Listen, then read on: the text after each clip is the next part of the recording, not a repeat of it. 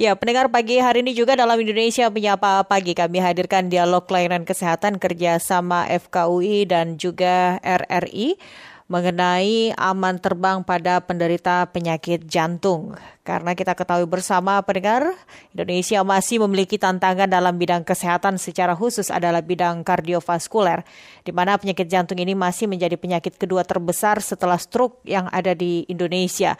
Sehingga memang diperlukan intervensi kardiovaskuler yang harus difokuskan seperti itu ya. Pagi hari ini kami akan perbincangkan dalam dialog layanan khusus kesehatan, maksud kami dialog layanan kesehatan bersama dengan Dr.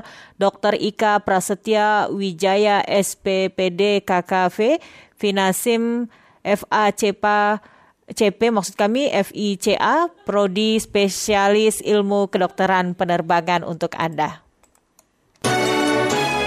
Dialog Kesehatan. Selamat pagi Dokter Ika. Ya, halo selamat pagi Dokter Ika. Selamat pagi Mbak Amira. Iya, Dokter Ika, kalau kita lihat sampai saat ini kan penyakit jantung ini merupakan salah satu penyakit kedua terbesar setelah stroke yang ada di Indonesia. Namun di satu sisi kan banyak orang juga yang harus melakukan aktivitas dengan menggunakan penerbangan begitu. Apakah memang cukup aman terbang pada penderita penyakit jantung? Bisa dijelaskan ini, dok? Ah iya, terima kasih Mbak Amira. Jadi begini, jadi memang kita dalam apa, penerbangan ini kalau memang ada pasien-pasien yang menderita penyakit jantung maka perlu persiapan ya karena kita tahu dalam penerbangan itu kan biasanya nggak uh, akan ada lokasi duduk yang lebar kecuali mungkin dia duduk di first class barangkali ya yeah. kemudian pasti akan ada uh, oksigennya rendah di dalam penerbangan kemudian hmm. dalam penerbangan biasanya uh, pas siapa orang-orang itu penumpang biasanya kan biasanya jarang minum eh, dehidrasi, tekanan, tekanan udara yang rendah, ada kekeringan dan juga ada stres. Jadi itu Baik. semua bisa memperberat kondisi. Jadi kalau memang penerbangan jarak jauh seperti Mbak Mira pernah, pernah dengar bahwa gampang sekali timbul pembekuan darah. Hmm. Dinamakan vein trombosis, trombosis kena dalam. Yeah. Yang mungkin harus dihati-hatikan. Ini salah satunya loh Mbak Mira ya, hmm. yang harus hmm. diketahui oleh si uh, penumpang yang akan naik dengan penyakit jantung. Ya, Dokter Rika bisa agak didekatkan sedikit uh, pesawat teleponnya ke Dokter Rika. Saya kurang dengar jelas suaranya. Boleh? Ya. Ya, ya, ya oke, okay, baik. Sudah lebih jelas, ya. dok.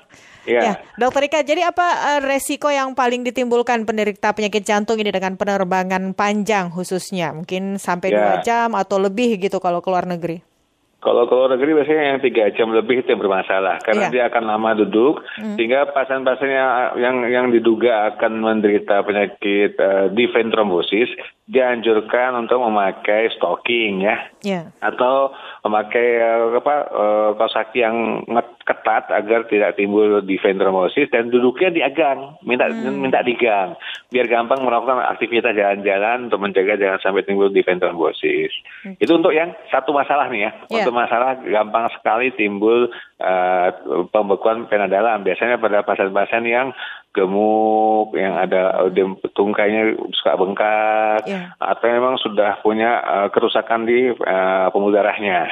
Mm-hmm. Ada ada lagi pasien yang lain nanti yang yang misalnya habis operasi uh, bypass misalnya itu tiga yeah. bulan nggak boleh terbang dulu harusnya kecuali emergensi ya okay. harusnya begitu. Mm-hmm. Nah, namun dia juga tetap akan bisa terbang kalau dia dengan persiapan-persiapan khusus itu dengan pengawalan dari perawatnya. Jika tidak maka harus ada penerbangan khusus. Namun pada orang-orang yang sudah lama sakitnya dia pakai persiapan. Kalau dia minum obat untuk mengeluarkan kencing yang nggak banyak, duduklah di aisle, di gang. Jangan sampai duduknya di tengah-tengah nanti mengganggu orang lain. Ya, Dokter Ika itu ada efek tidak ya dengan kondisi pasien yang memang uh, penderita penyakit jantung antara duduk di bagian depan, di tengah atau dekat sayap atau paling belakang begitu dok? Oh, nggak ada, nggak ada. Nggak ada sama Cuma sekali memang ya? lebih enak kan enak duduk yang di belakang karena lebih hmm. dekat hmm. ke arah. Atau kalau dia duduk di bagian depan yang dekat yang ke arah toilet aja ya lebih gampang. Ya, kalau dia nanti ada masalah gampang mencapainya dan. Hmm. kalau dia dekat-dekat dengan depan atau belakang kan dia ada ruang khusus untuk bisa bergerak untuk mencegah okay. jangan sampai terlalu lama duduknya. Mhm. Kira-kira apa yang perlu dipersiapkan nih sebagai penderita penyakit jantung sebelum uh, mereka terbang. terbang begitu? Perhatian khusus apa nih yang harus disiapkan gitu dok? Ya, Gini-gini, jadi uh, penyakit jantung kan banyak sekali Mbak Mira ya. Jadi yeah. yang salah satu yang paling mudah saya kasih tahu mungkin untuk yang gagal jantung aja ya. Mm-hmm. Yang gagal jantung kan biasanya minum obat-obatan yang bisa mengeluarkan kencing agak banyak sehingga dia mengurangi uh, tahanan cairan dalam tubuhnya. Nah untuk itu dia harus siap-siap dengan satu Nanti waktu daftar ke check-in dia minta di gang agar gampang kembali keluar keluar, keluar masuk ke WC. Hmm. Kedua obat-obatan harus dibawa semua. Ketiga hmm. wajib memberitahukan kepada uh, apa airlinernya bahwa saya menderita sakit ini tentu ada apa ada pengawasan khusus ada pramugarinya. Hmm. Demikian.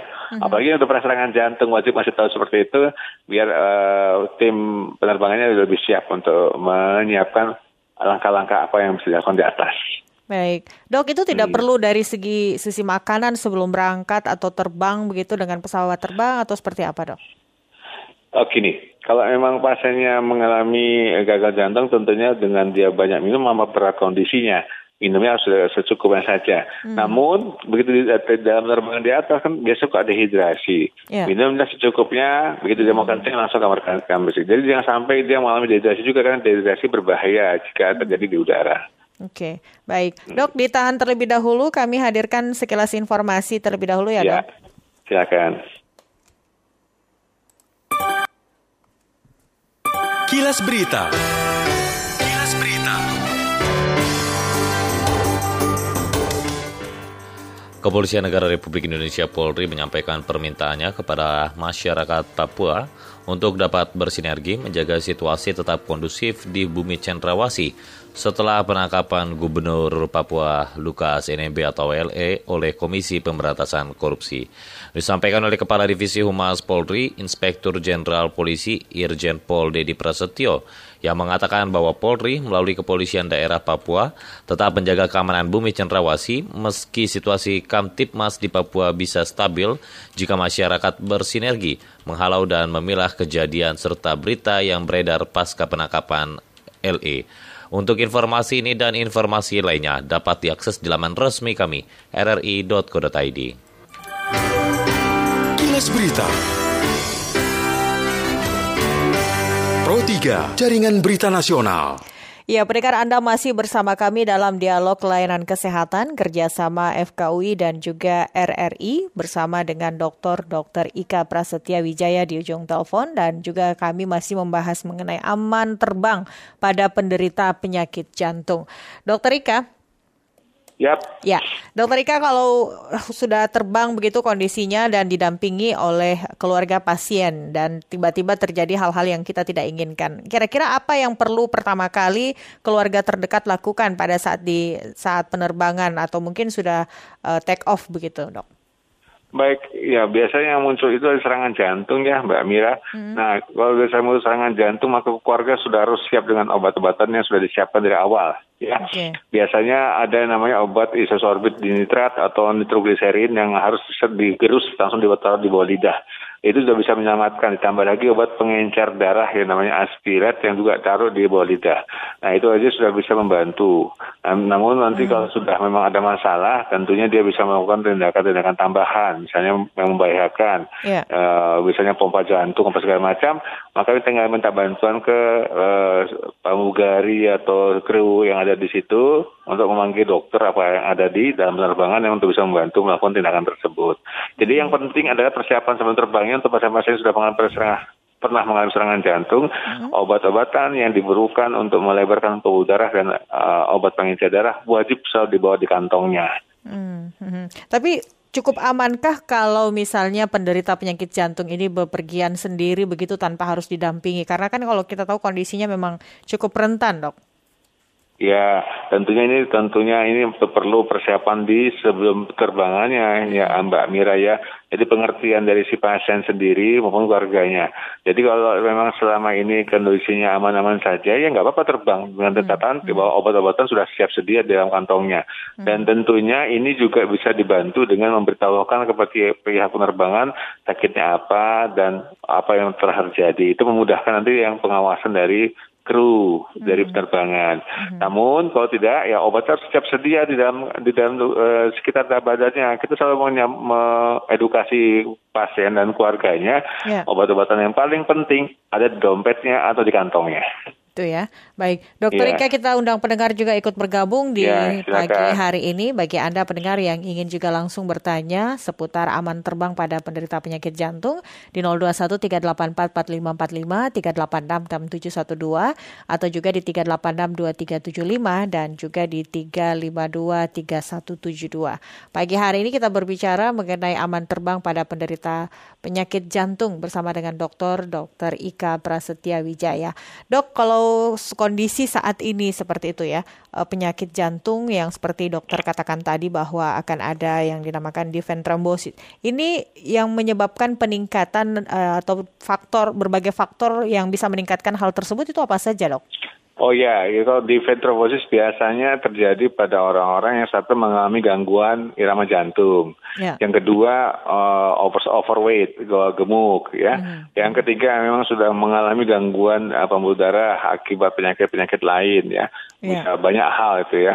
Nah itu namanya uh, biasanya uden tungkai, orang-orang uh, biasanya yang kakinya suka sering bengkak kalau berdiri, nanti kalau dibawa tiduran yang sendiri, mm. itu atau apa gangguan vena dalam. Nah, itu semua yang bisa menimbulkan uh, gangguan vena trombosis itu. Hmm. Nah, biasanya pada usia lanjut uh, Mbak Amira ya yeah. bermasalah. Jadi mau saya lanjut wajib melakukan aktivitas ringan di dalam seterbang. Kalau terbang, terbang lebih dari dua jam atau tiga jam.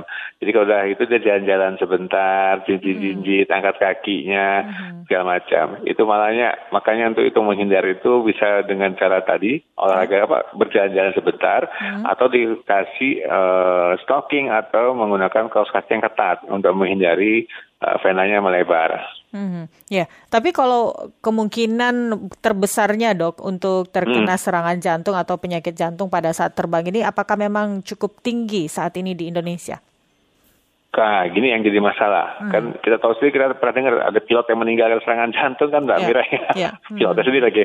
Jadi kadang-kadang, kadang-kadang yang namanya faktor risiko, kencing manis, darah tinggi, merokok, hmm. atau gangguan kolesterol, kadang-kadang nggak tersampaikan atau nggak dipengerti oleh pasiennya atau uh, penumpang atau malah krunya sehingga kadang-kadang uh, timbul serangan mendadak-mendadak oleh karena itu uh, kita juga menganjurkan pada masyarakat ini kalau sudah punya faktor risiko serangan jantung seperti yeah. kencing manis, darah tinggi, tekanan darah tinggi, terus ada kolesterol tinggi, merokok, atau kegemukan mm -hmm. atau kebiasaan aktivitas yang nggak ada duduk-duduk saja, nonton film saja, atau nonton TV saja, yeah. kontrol teratur 6 bulan sekali atau setahun sekali untuk hmm. mengecek kemampuan jantungnya. Atau yang paling ringan nih, Mbak Mira, yeah. naik tangga, naik melakukan aktivitas uh, fisik yang ringan, naik tangga satu sampai dua lantai saja. Kalau masih hmm. kuat, berarti jantung masih bagus. Kalau okay. nggak kuat, segera lapor ke dokternya.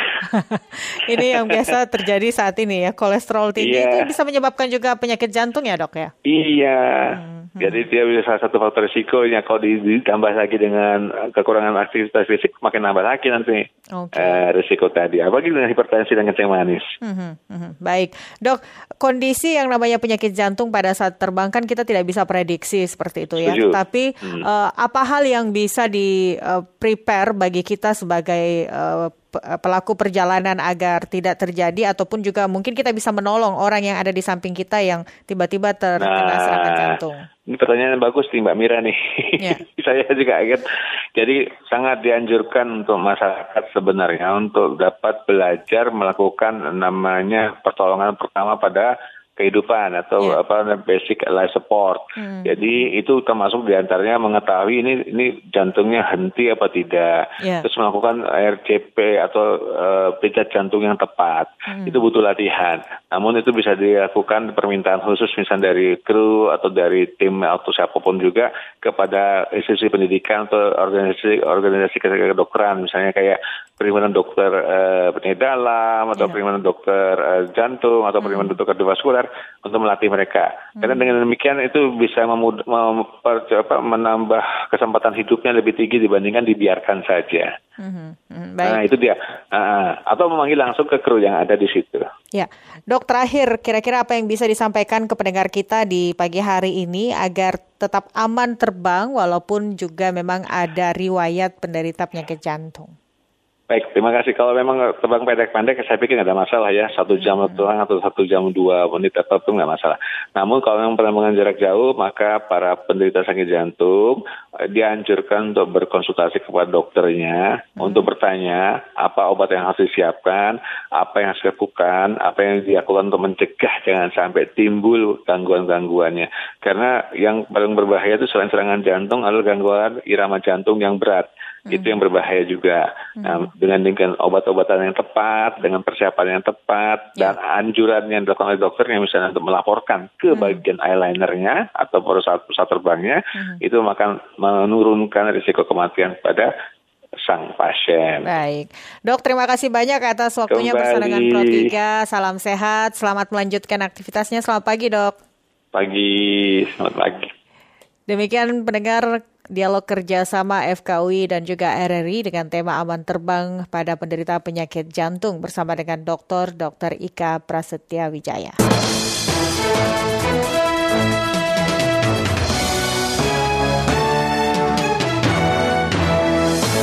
Pro 3, Jaringan Berita Nasional.